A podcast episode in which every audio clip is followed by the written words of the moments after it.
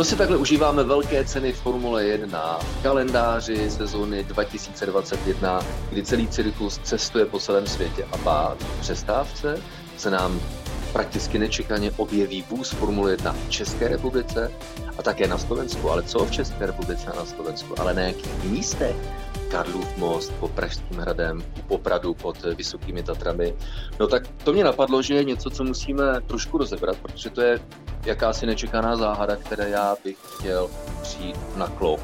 A e, k tomuto šetření jsem si povolal ty nejpovolenější. Tak tady mám dneska v podcastu F1 Radio 2 hosty. Toho jednoho uznáte delší dobu. Eh, komentátor a motoristický novinář a hlavně taky samozřejmě nadšenec Jirka Košta. Čau Jirko. Čau Tomáši, čau posluchači. No a nemenší nadšenec. Já tady mám dneska sebou dva totální raply, ale v tom nejlepším slova smyslu a tím druhým je také nejenom nadšenec do motorsportu prakticky všeho druhu a nejenom motorsportu, ale také eh, novinář a televizní reportér CNN Prima News Jirka Šlego. Čau Jirko. Ahoj Tomáši a krásný den všem posluchačům. Hele chlapi, v první řadě díky moc, že jste přišli a také zdravím všechny posluchače. Jirka Šleigl, dneska to budu mít trošku těžší, Jirka, Jirka, takže budu muset více používat příjmení, ale zas vás nechci zdržovat, tak půjdeme rovnou k věci.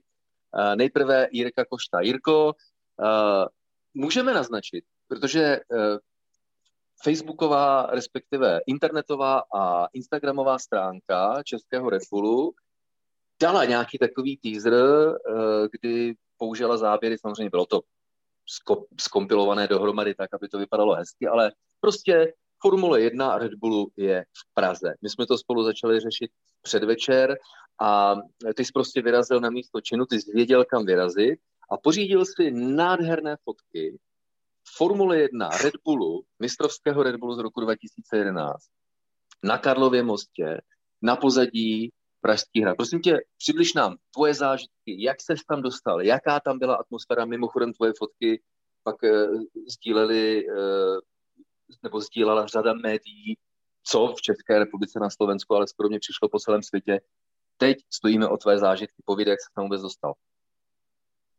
Tak v první řadě samozřejmě každý most má dvě strany a když jsem přicházel k té první z eh, Malostranského náměstí, tak jsem viděl strašně moc aut, ale nikde nebyla formule, tak si říkám, takže už by byla na mostě někde schovaná, nebo tak.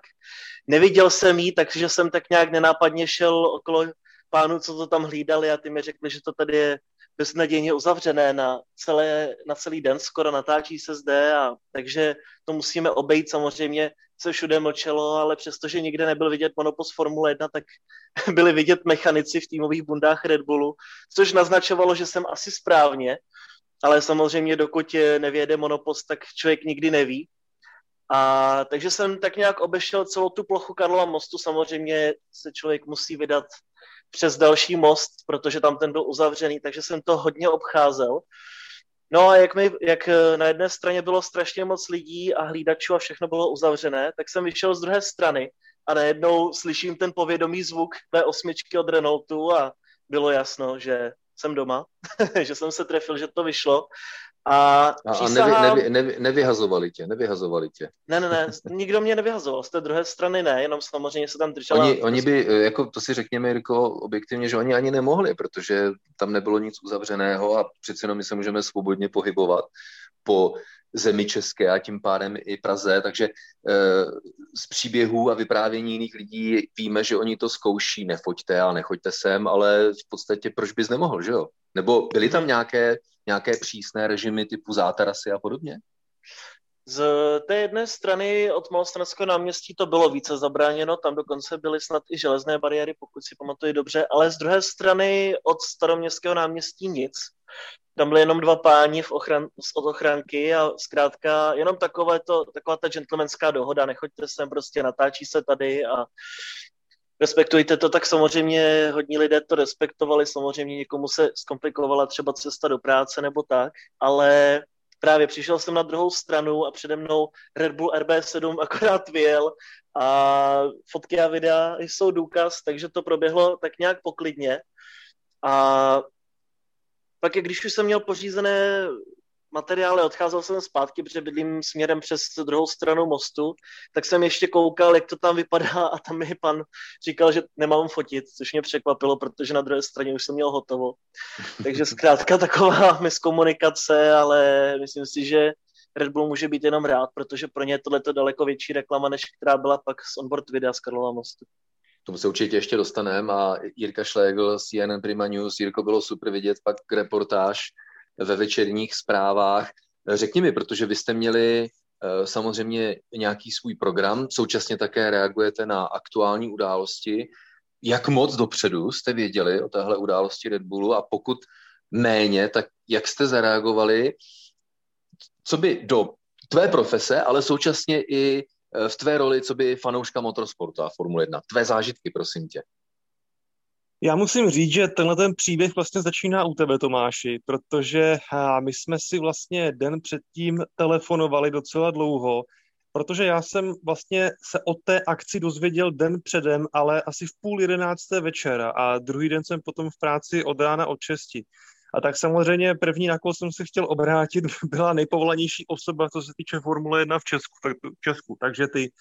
Ale právě z našeho hovoru, byť trvala asi půl hodiny a nakonec jsme si povídali o všem možném, jen ne o, o Red Bullu, tak vzešlo vlastně, že taky úplně mnoho informací nemáš. Takže eh, tak se z toho stala taková čistá, nebo řekněme víceméně improvizace. Přišel jsem s určitou informací ráno do práce, stejnou informací, jako měl druhý Jirka Košta, a sice, že to natáčení by mělo začít na Karlově mostě, eh, řekněme okolo sedmé hodiny ráno, no a eh, ráno vlastně eh, jsem první, s kým jsem to probíral, byl Libor Bouček, že jo, který, se kterým se nedávno taky potkal vlastně při krásném povídání o Formuli 1 u nás v Novém dni a tam bohužel vlastně jsme se dostali k určitým informacím, že jakékoliv natáčení je pro média zapovězeno.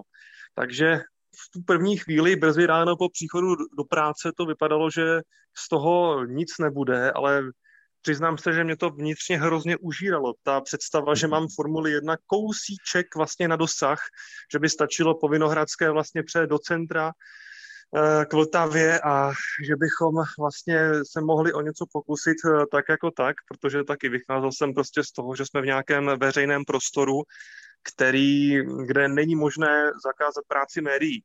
Byť samozřejmě nechci, aby to vyznělo tak, že, eh, že bychom nějakým způsobem chtěli být na obtíž nebo něco, ale kdyby se cokoliv povedlo natočit třeba i z dálky, tak jsem si říkal, že by to za to stálo. No ale čas chvíli plynul, já jsem ten den původně měl vlastně vyrážet okolo desáté za, za Tomášem Engem, což je docela vtipná schoda okolností. Co, měli jsme spolu natáčet nějaká, nějaké vlastně reportáž na simulátoru jako pilot Formule 1. Mě měl projet pár okruhů, včetně Monaka, což shodou okolností se nakonec uskuteční ve středu 28. No ale eh, právě pak jsem Tomášovi musel volat, protože eh, došlo vlastně na ranní poradě k takovému eh, řekněme, rozhodnutí, že to vyzkoušíme, že prostě zkusíme Red Bull v Praze někde dohnat. Takže já jsem volal Tomášovi a pilotovi Formule 1 jsem omluvil eh, zrušení natáčení z důvodu Formule 1, takže mi to prošlo. A vyrazili jsme teda naší primátskou oktávkou do ulic Prahy, pro nás sledovat Formuli 1, což samo o sobě zní komicky, nicméně... Ale Jirko, pro, Jirko promiň, jak, jak jste věděli, kam máte jet, řekni mi, nebo šli no, jste, normálně se, byste dalo říct, že by, by, byste šli po čuchu, tady jste šli třeba po zvuku? Proslýchali se nějaké informace, řekněme, že jsem něco zaslechl, kam by to z Karlova mostu to natáčení mělo pokračovat. Měl jsem vytipovaná dvě místa. Eh, jedno eh, vlastně otáčecí, otáčecí hlava eh, France Kavky u Quadria, no a tou druhou lokalitou byl Pražský hrad. A teď já jsem uvažoval, my jsme vyjeli z garáží, Jeli jsme po Vinohradské, já jsem si říkal, no tak má to určitou logiku, že když už jsou na starém městě, z Karlova, z Karlova mostu to není tak daleko na Pražský hrad, tak zkusme nejdřív Pražský hrad. Uh, ještě se maličko vrátím, já samozřejmě, ty jsi zmiňoval ty fotky a, a videa od Jirky Košty, tak ještě předtím, než jsme vyjeli do, do Prahy, do ulic, tak ty fotky už jsme měli od Jirky i na Primě, já jsem se s ním právě domlouval po telefonu, jestli to můžeme použít i my, takže my jsme vlastně výjížděli a už jsme měli eh, kartičkou reportáž televizi i zprávu na webu, takže tam byla právě i díky Jirkovi hodně rychlá reakce, myslím si, že jsme byli jedni z nejrychlejších v Česku. A my jsme se tedy vydali na Pražský hrad, eh, přijížděli jsme vlastně tím směrem od vstupu do Jeleního příkopu, takže jsme věli, nebo výjížděli jsme na Hračanské náměstí z té druhé strany, než proudí davy turistů, řekněme, Nerudovkou nahoru. No a něco mi už jako v tu chvíli naznačovalo, že asi jsme správně, protože jsme začali, začali eh, potkávat spoustu lidí ve žlutých vestách s vysílačkami a tak dále, ale jak jsme měli jako označené novinářské auto, tak jsme furt projížděli dál a dál, až jsme byli na samotném Hradčanském náměstí, vlastně u Schwarzenberského paláce, No a přede mnou, přímo proti nám, jsem viděl žlutý nos Red Bullu najednou. Takže, takže v tu chvíli mi došlo, že ta intuice byla správná a že skutečně se to vyplatilo dorazit nejdřív na, Hračen, na Hračenské náměstí. E, tam jsme zastavili. Naštěstí se Formule 1 v tu chvíli proti nám nerozjela, e, takže jsme zaparkovali. No a hnedka vlastně nás lidé od českého Red Bullu přišli přivítat e, s tím, že nám nemůžou dovolit natáčet. No, Nespokojil jsem se s tím, to přiznám, eh, na první dobrou, ale eh, v tom omezeném manévrovacím prostoru, eh, myšleno kameramansky a reportérsky, jsem si aspoň domluvil tu jednu jedinou věc, kterou ty a další diváci jste už potom viděli vlastně v reportáži ve večerních zprávách. Byl mi povolen aspoň stand-up před stojícím monopostem Formule 1. Právě to bylo v té ulici, která je souběžně se Schwarzenberským palácem Gradu. Takže získal jsem hmatatelný důkaz toho, že my jsme byli u toho, no a vlastně nabral jsem tam reakce eh, přihlížejících, což bylo velice příjemné. Jsem se tam potkal s Filipem Salačem, jediným českým zástupcem v mistrovství světa silničních motocyklů, a také ze světa vlastně showbiznisu s Benem Kristovem a pobavilo mě, že jak pro člověka z motorsportu, pro Filipa, tak pro Bena Kristová zpěváka to bylo pro ně pro oba úplně první setkání s Formulí 1. Jo, nikdy ani jednomu se to ještě do té doby nepoštěstilo, notabene s nastartovanou. Takže tím to hnedka dostalo další rozměr. No a zbytek té reportáže vlastně jsme si pomohli na těch obrázkách od vás, vlastně od fanoušků, protože, protože sociální sítě toho byly plné, takže to nám potom vlastně no. pomohlo přemostit ten, ten zákaz toho přímého natáčení té akce. No. No určitě, jinak mimochodem super story a, a tvůj instinkt a instinkt vašich lidí jako klobouk dolů. Jenom mě ještě Jirka z CNN Prima News a motoristický komentátor a nadšenec. Řekni mi, Jirko, prosím tě, jak si vysvětluješ eh, takovou věc, eh, paradoxní, zákaz natáčení, kdy zjevně, a k tomu se za chvilku dostaneme ještě hlouběji, eh, Red Bull dělá takovou akci, aby promoval nejenom svou značku, ale také v určité synergii eh, lokality, na kterých takové akce pořádá. Takže eh, laický dotaz, jak ty si vysvětluješ nemožnost focení, jak i Jirka Košta zmiňoval, a, a takzvaný zákaz natáčení, kdy naopak to promo, které je s takovou událostí nečekanou spojené, tak je přesně to, co Red Bull a ty autory, které povolili natáčení a jízdy eh, for, eh, vozem Formule 1 na historických místech, tak bys to akorát těžili. Jak si to vysvětluješ? Eh, z takových dvou rovin bych se na to podíval. Rovina první pokud se podíváme na ty věci, které natáčí Red Bull už několik let všude možně po světě, já mám třeba velice oblíbené, když Maxi Verstappenovi nasadili sněžné řetězy a poslali ho do Kitzbühel na Hanenkam, aby si zazávodil s Axelundem Svindálem, to byla naprosto famózní záležitost. Takže když se na tyto videa podíváme, tak v podstatě zjistíme, že se jedná o krátké filmy. A pak je tam samozřejmě i nějaká umělecká hodnota a v České republice natáčí spousta zahraničních produkcí, i velké hollywoodské filmy a tak dále.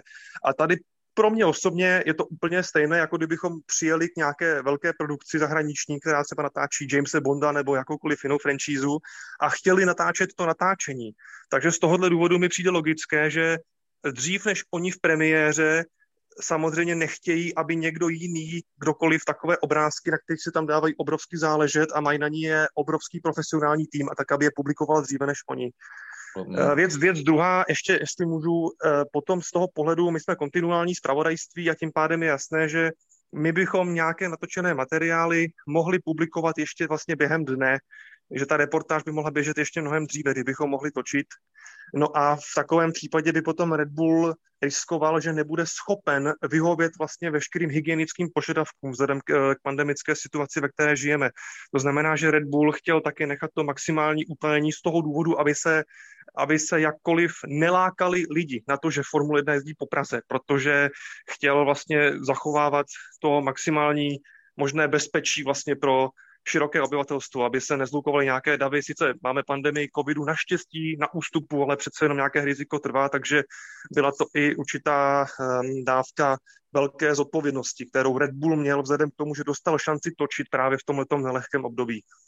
Nepochybně, navíc eh, těmhle těm záběrům, a omlouvám se, jak blbě to zní, tak těmhle těm záběrům sluší, když jízdu Eh, pozem Formule 1 a nevím, po Karlově mostě nelemují, pochopitelně zástupy lidí. Na straně druhé eh, mám pocit, jako kdyby Red Bull k tomu přistupoval fakt chytře, protože oni už začali v předvečer týzovat na Instagramu a na webu to, že se něco takového koná, že Formule 1 Red Bullu je v České republice. Na webu Red Bullu dokonce vznikla stránka něco se chystá a bude jezdit Red Bull v České republice v garáži nebo na Karlově mostě, no tak z toho si člověk velice snadno dovodí, že v garáži to nebude, jaký by to mělo smysl. Na straně druhé my, jak permanentně nespíme, tak jsme si sečetli, kolik je jedna plus jedna, dali jsme si některé věci dohromady a Formule 1 na Karlově mostě už zítra.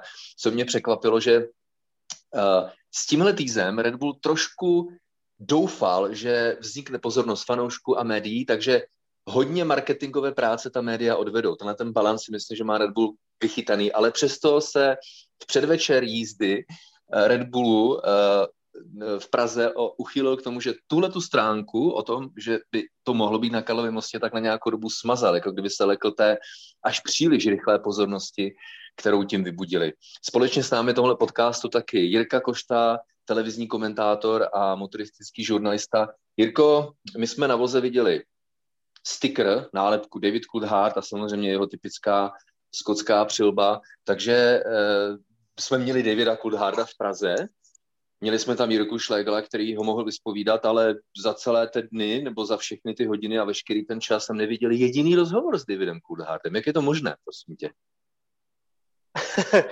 Asi má to máme strašně jednoduchou odpověď, protože to nebyl David Coulthard. A... Jak je to možné? To já netuším. Asi možná to navazuje trošičku na to, co říkal Jirka, druhý Jirka, a to, že se jedná o covid a cestování, není to jednoduché a samozřejmě i to, kdyby někdo zahlédl Coultharda v Praze, může ovlivnit to, že se na něj budou lepit davy, potenciálně se může nakazit koronavirem a tak podobně. To si myslím, že je jeden z důvodů, proč tady nebyl on.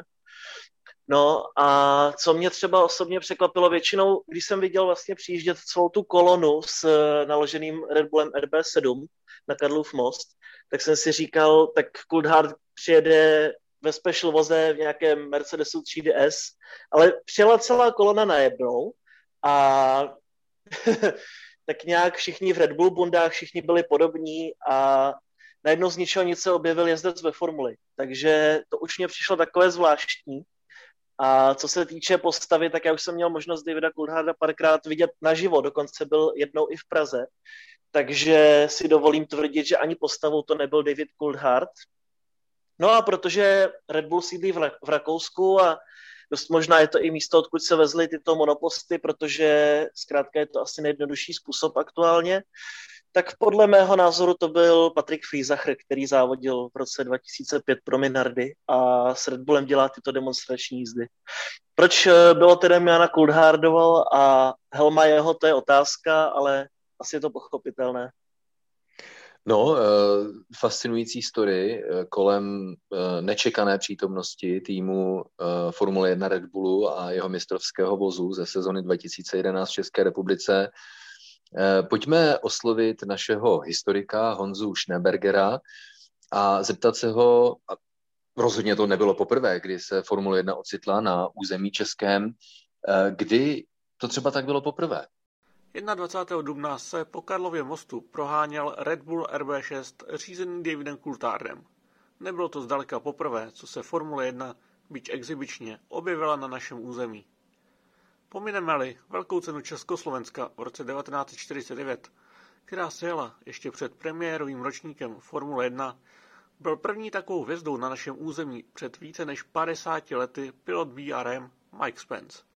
Bývalý týmový kolega Jima Clarka u Lotusu a v tom roce spolujezdec další závodní legendy Jackieho Stewarta zavítal na brněnský okruh 3. září 1967 a jeho čas 4 minuty 48 vteřin a 8 desetin nebyl na této konfiguraci tratě nikdy překonán. Spence zemřel o půl roku později v Indianapolis, kde dorazil jako nárada za nedávno zemřelého Jima Clarka. Ano, to jsou v podstatě už eh, hodně eh, časem zaprášená léta ještě před samotným vznikem seriálu Formule 1 v roce 1950 a velká cena nebo velké ceny Československa. Eh, když jsme takhle zavítali do minulosti, my jsme ještě ani jeden z nás eh, samozřejmě nežili, ale Jirka Šlegl, eh, CNN Prima News a Jirka Košta Sport 1, Sport 2. Jirko Šlegle, prosím tě, jaké další události ty si vybavíš spojení Formule 1 a České republiky a případně na, na které máš jako nejzajímavější vzpomínky? Tak pro mě osobně to jsou hlavně setkání s piloty Formule 1, která Eh, kteří neúplně málo navštěvují Prahu, ale ne vždycky se mi poštěstilo, nebo ne vždy jsem byl v té pozici, abych se k ním dostal. Nicméně, když eh, i, i, i souvisí to s tím, když jsem se zapojil vlastně aktivně jako jeden z porodců do ankety Zlatý volant, tak jsem dostal několikrát příležitost k velice zajímavým rozhovorům.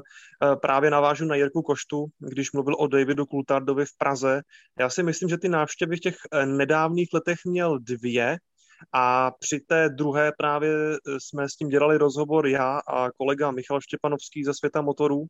To bylo vlastně, mm, je, je známé, že Red Bull vlastně uh, bere uh, produkty od, společno, od petrochemické společnosti ExxonMobil a bylo to vlastně při příležitosti návštěvy Davida Coultharda v jejím českém sídle. No a další zajímavé rozhovory vlastně vznikaly uh, přímo ve spojitosti se Zlatým volantem a týkali se osobností, které v této anketě byly oceněny za svůj celoživotní přínos motorsportu. Na prvním místě musím zmínit Ralfa Schumachera, velice zajímavý rozhovor s bratrem legendárního Michaela a se samozřejmě strýcem Mika Schumachera, který letos závodí svoji první sezónu ve Formuli 1. Eh, při té příležitosti vlastně ve stejný den jako, jako eh, s Ralfem Schumacherem jsme spovídali také Gabriele Tarkiniho, což je pilot, který si udělal obrovské jméno především eh, v závodech cestovních vozů. On je mistrem světa cestovních vozů, ale zanechal i svoji stopu ve Formuli 1. No a z té vlastně čerstvé zkušenosti nejposlednější, tak to musím zmínit loňský únor, vlastně krátce předtím, než celý svět definitivně úplně ochromila pandemie koronaviru, kdy eh, to tak tak stihl do Prahy Roman Grožán. Opět to bylo při příležitosti Zlatého volantu, No a byl z toho vlastně výborný rozhovor o jeho plánech do budoucna um, a tak podobně. Také mluvil o tom, že by hrozně rád jednoho dne uh, vyzkoušel Le Mans, protože se vrací Peugeot a on by jako francouzský závodník strašně rád tuhle výzvu přijal. Zatím, zatím v té jezdecké sestavě Peugeotu do budoucna nefiguruje, tak uvidíme, co dál. No a potom mě také vlastně pobavila taková paralela, nebo pobavila. Je to spíš takové hrozivé pomyšlení. Roman Grožán mi také vyprávěl o touze jet Rally Dakar, ale pouze pod podmínkou, že mu to povolí manželka. A takhle žertoval vlastně na Prahu té sezóny, která ho málem v Bahrajnu připravila o, živ, o život Eh, kdy celý svět, včetně jeho manželky a malých dětí, sledoval, jak eh, se snaží uprchnout z toho hořícího monopostu týmu Haas. Takže to jsou vzpomínky vlastně velice živé pro mě osobně, protože jsou vlastně spojeny s událostí, která málem mohla skončit tragicky. Naštěstí se tomu tak nestalo a Roman Grožan dnes dokonce pokračuje ve své závodní kariéře.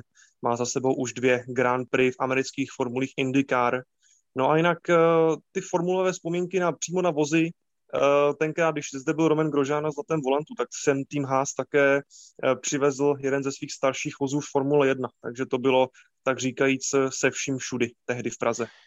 To, to je úplně fascinující, protože chlapi, jak si povídáme o Formule 1 v České republice, tak i mě samotnému uh, vyvstávají v paměti mé vlastní zážitky v roli Ježíš, to už je hrozně dávno, v roli e, píšícího novináře tenkrát si ještě pamatuju, 2004, kdy, se, kdy jste ve Vysočanech proháněla Formule 1, Ferrari. Velmi kladný vztah k České republice má také dvojice jezdců McLarenu z druhé poloviny 90. let, Mika Häkkinen a David Coulthard. Létající Finn se dokonce myhnul v silvestrovské reví České televize v roce 1999. Oba jezdci spolu s Ronem Denisem navštívili o rok dříve znovu otevřený autodromost a vyzkoušeli na ní dvousedadlovou formuli. Tým z Walkingu se o pár let později znovu vrátil do České republiky. To už vedle DCho závodil mladý nástupce Mickey Häkkinena, Kimi Räikkönen. V rámci programu West Race Day dorazili i testovací jezdci Alex Wurz a v pozdějších letech třeba Pedro de la Rosa. Snaha organizátorů celé akce, Pavla Turka, který pracoval pro West, byla dostat brněnský okruh na seznam testovacích tratí pro Formuli 1. Kim Räikkönen dostal možnost vyzkoušet si trať o rok později a chválu rozhodně nešetřil. Trať se mi líbí, je plynulá, není to žádná divočina stylu Mickey Mouse. Z jízdy jsem měl skutečný požitek, řekl finský závodník. V rámci programu West Race Day dostal každý rok také jeden šťastlivec možnost vyzkoušet si formuli McLaren. Iceman se ukázal v Česku ještě jednou, když se v roce 2016 nečekaně objevil na ostravské čerpací stanici Shell v rámci reklamní kampaně. V roce 2004 dorazil do Česka kromě McLarenu i Ferrari. Rubens Barrichello ovšem nejel po žádném ze zdejších závodních okruhů, ale po cestách ve Vysočanech, po nich se řídil v rychlosti až 250 km za hodinu. To byl třeba jeden zážitek, anebo další. Teď si vybavuji a skoro jsem na to zapomněl, že jsem se sám zúčastnil eh, jakéhosi eh, výběrového řízení nebo kvalifikace v programu, tenkrát velmi slavného programu uh, West Race Days s McLarenem. To je samozřejmě uh, spojené s velmi frekventovanou účastí uh, Davida Coultharda a Mickey Häkkinena v České republice, který sám má samozřejmě českou ženu. Pokud jde o akce, na nich se neprotáčely pneumatiky, byl jedním z návštěvníků České republiky dvojnásobný mistr světa Fernando Alonso, který zavítal do Prahy v roce 2009, sotva dojel velkou cenu Turecka. Španěl po krátké prohlídce města navštívil děti z onkologického a hematologického oddělení fakultní nemocnice v Motole. Jako čestní hosté ankety Zlatý volant se u nás v průběhu let objevili i Thierry Butzen, Jonathan Palmer, Michal Schumacher, Robert Kubica nebo Roman Grosjean. Napadá mě Jirko Košto rok 2009.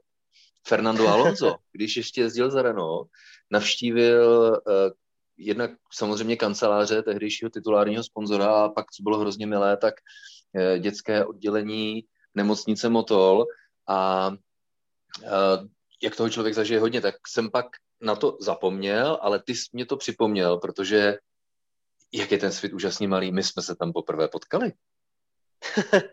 to je síla, co? To je mazec a samozřejmě z toho dne mám dokonce s tebou společnou fotku, což ty samozřejmě víš a pro mě osobně je to takový to, jeden z těch to, highlightů Jir, tohoto Jirko, života. Pro, Jirko, promiň, vím, ale ta fotka je pro mě strašně deprimující, protože jsem na ní byl ještě docela krásně štíhlej, což už neplatí teda. ale, ale jak říkáš, bylo to eh, naše první setkání. Jak ty vzpomínáš na tuhle uh, návštěvu Fernanda Alonza uh, v Praze, protože byla také poměrně velkolepá? Bylo to v podobném stylu jako právě teďko Red Bull, protože tam se už vůbec nevědělo, kde vůbec bude Alonso. A samozřejmě, jelikož mi tehdy bylo 13 let, tak jsem šel úplně na slepo, ale věděl jsem, že v Praze na Andělu právě má sídlo titulární sponzor Alonzova týmu Renault tehdy, stejně jako dnes, tedy u Renaultu je Alonso a tak jsem si říkal, že to bude asi tam, takže jsem tam byl asi s otcem asi o tři hodiny dřív, než Alonso skutečně přijel. Pořád jsme obcházeli přední, zadní stranu, přemýšleli jsme, co se bude dít, kudy asi pojede. Nakonec se vynořil, vyběhl ze svého Renaultu Scenic se svým manažerem, skočil dovnitř a bylo po zábavě, takže to úplně nevyšlo a podpis nebyl, ani žádná fotka, takže jsme s otcem usoudili, že pojedeme do Motola, kde si vědělo, že právě Alonso bude. A při čekání na něj jsme narazili na tebe, a tehdy vznikla legendární fotka, tvůj podpis mám do, dnes, do dneška a ty jsi byl takovým tím iniciátorem, kde jsem se dozvěděl, že Alonso už jede, že jsi měl od někoho nějakou zprávu, to jsem ti ani neříkal, to nevím, jestli pamatuješ. A když jsem věděl, že jede, tak jsem byl připravený právě, že bude Alonso vystupovat a pak už se mi podařilo ukořistit no, podpis.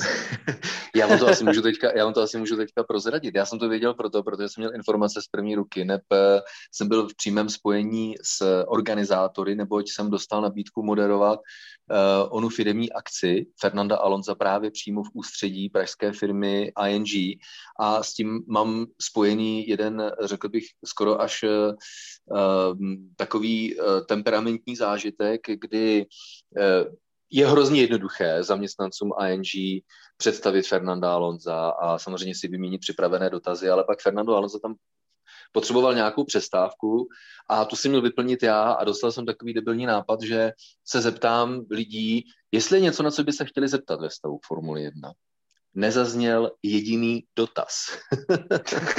a tak jsem, a to byl rok 2009, takže jsem tuhle přestávku musel vyplnit uh, svým povídáním o svých zážitcích z roku 2008, což byla má první komentátorská sezona Formule 1.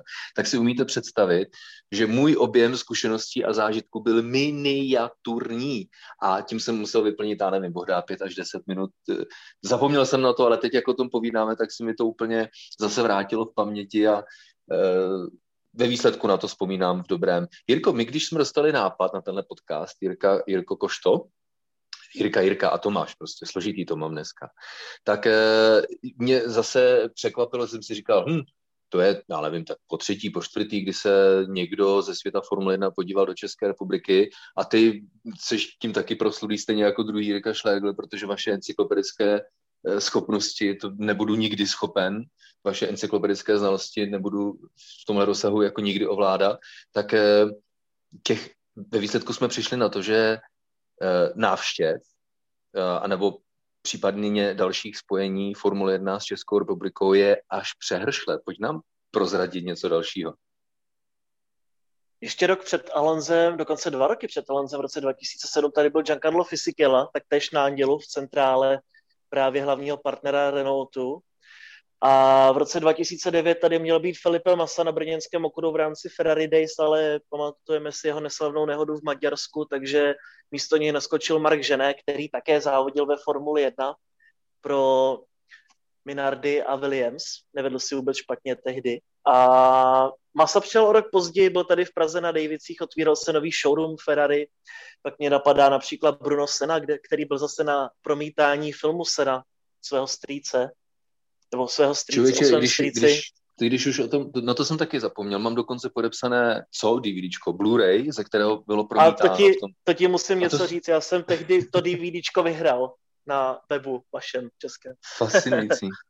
To ani nevím, jestli víš. To a to, jsem, a, to jsem, a to jsem také moderoval, člověče. A bylo to, to byl hodně emotivní zážitek, samozřejmě. Bruno Sena, to věřím. všichni plný sál, koukal, protože do tradiční kinodistribuce se tenhle ten film dostal, tak jsme uspořádali exkluzivní uh, promítání pro partnery a vybrané fanoušky a, a byl to hodně silný zážitek. Já vám do toho tady ještě skočím, pánové, protože Jirka Koštany vlastně připomněl jeden zážitek, který není můj, ale je našeho Eh, komentátorského a novinářského kolegy Martina Straky a jedná se právě o Marka Ženého, který dorazil do Brna, protože s Markem Ženem, věřte nebo ne, dvoumetrový Martin Straka v jednom Ferrari jel po okruhu jako fotograf, aby ho fotil za jízdy a slovo dalo slovo, povídali si spolu a když Mark Žené zjistil, že jeho pasažér je komentátor 24 hodin Le Mans, tak prý potom každou zatáčku ušeli bokem až do, až do cíle. To eh, je eh, celku eh, zajímavé v tom smyslu, že když jednou za čas máme příležitost zúčastnit se takových akcí, tak normálně jsou tyhle demonstrační jízdy, ať už v roli pasažéra, nebo když vám svěří auto do vlastních rukou, tak jsou ta auta utlumená, ať už to jsou třeba GT sportovní vozy.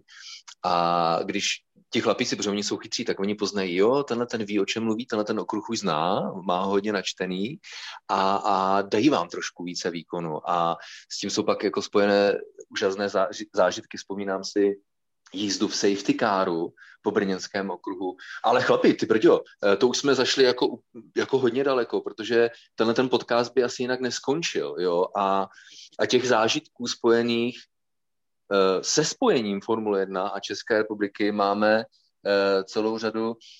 Jirko Košto, prosím tě, musíme to nějak ukončit, ale ještě jestli máš ve svém širokém uh, skladu znalostí nějaký zážitek, o který by se rád podělil?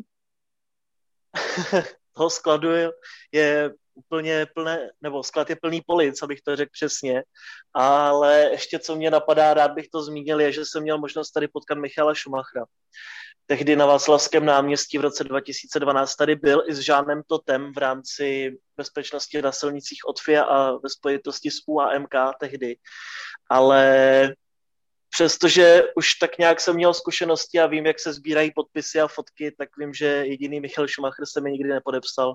A vzhledem k tomu, co pak následovalo, tak o to víc mě to mrzí až do dneška, ale i tak skvělý zážitek a jak už jsme několikrát zmiňovali, tak tady bylo zase problémem to, že všichni poutali na to, že bude Schumacher na Václavském náměstí, takže lidí nesmysl, hlava na hlavě a asi v životě jsem se takhle o sebe nebál, že to nepřežil ten den, ale to, i tak to bylo super.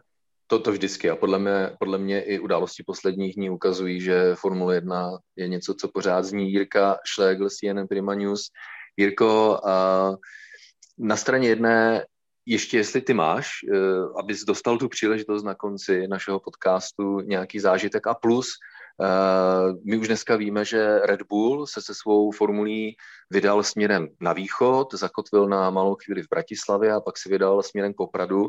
Já se těším na video, které snad už někde 26. dubna mělo být sestříháno, ale pochopitelně se asi ještě děje nějaká postprodukce a marketing kolem toho a komunikace, ale třeba jedna z věcí Red Bull na Karlově mostě, fascinující pohled, ale pokud se povede natočit nějaké krásné záběry formule Red Bullu s vysokými Tatrami na pozadí, to bude také eh, parádní. Tak prosím tě, eh, tvůj komentář k tomuhle tomu pozoruhodnému středoevropskému výletu Red Bullu, eh, bez vyhlídky, že by se samozřejmě nějaká velká cena, ať už v Česku nebo na Slovensku v dalších letech konala. Já to maličko odlehčím, protože z toho vlastně bude taková federální záležitost, aniž by si vlastně chlapci od Red Bullu asi uvědomovali, uvědomovali, co to znamená. Protože teďka, jak si vlastně povídal o tom, že z České republiky zamířil Red Bull na Slovensko, tak jsem si vzpomněl, jak vlastně v televizních grafikách zahraničních spravodajských televizí dodnes často času vydáme chybičku Čechoslovákia a tímhle s tím k tomu rozdělení pomyslnému na televizní grafice asi nepomůžeme. Ale teď, abych mluvil zcela vážně, tak je to je to skvělé po té stránce té sledovanosti, protože pokud si najdeme ta videa na stránkách na oficiálním YouTube Red Bullu, tak ty, ta zhlédnutí počítáme skutečně na miliony.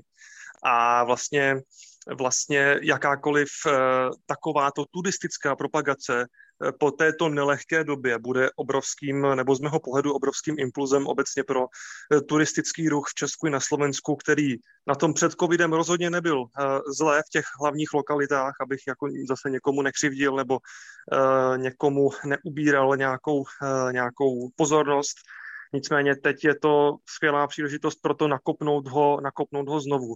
A já jsem vlastně měl možnost eh, celou tu akci vlastně rozebírat i se zástupcem městské části Praha 1, která tu, to natáčení schvalovala, tak právě i díky té pandemii COVID-19 eh, měla Praha trochu štěstí, protože, co jsem pochopil, tak se dostala v tom žebříčku těch eh, lokalit, kde má Red Bull pomyslný špendlík a chce v nich natáčet, o něco výše, protože ve spoustě, v těch míst, ve spoustě z těch míst to právě kvůli, kvůli šíření viru není stále možné. Takže i ta nešťastná situace trošičku pomohla České republice a Slovensku. A ještě mi napadla jedna taková věc na závěr. Je fascinující vlastně pochopit, jak se nám za, tě, za tu kratičkou dobu proměnil svět. Vy jste zmiňovali rok 2009, kdy Fernando Alonso křižoval po Praze a teď mě vlastně došlo, že dneska, jak je to úplně jiné, protože dneska stačí zapnout sociální sítě a my vlastně online, i když je to super tajná akce, tak my online sledujeme, co kde se právě děje. Tak jenom přišlo trošičku fascinující, jak za tu kratičkou dobu se nám strašně proměnil svět a jak vlastně i my novináři a obecně média díky sociálním sítím dneska fungujeme už úplně jinak, než, než vlastně před eh, kolika, před 12 lety.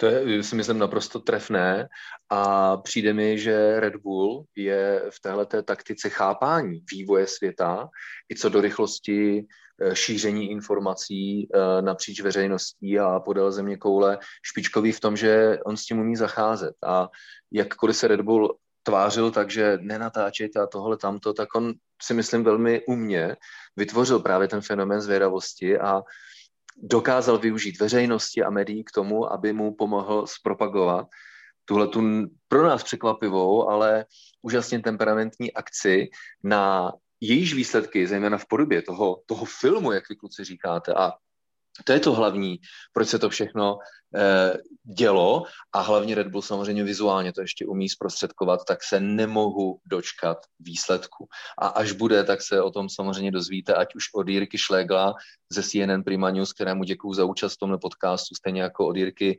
eh, Košty, eh, komentátora na programech Sport 1, Sport 2 a motoristického žurnalisty a za to, že jste s námi vydrželi poslouchat to naše, pevně věřím, nadšené povídání až doteď, tak vám také děkuji já, Tomáš Richter, komentátor Formule 1 a všem fanouškům přeji další super zážitky a vám, pánové, Jirko a Jirko, děkuji za účast. Já děkuji za pozvání. Taky děkuju.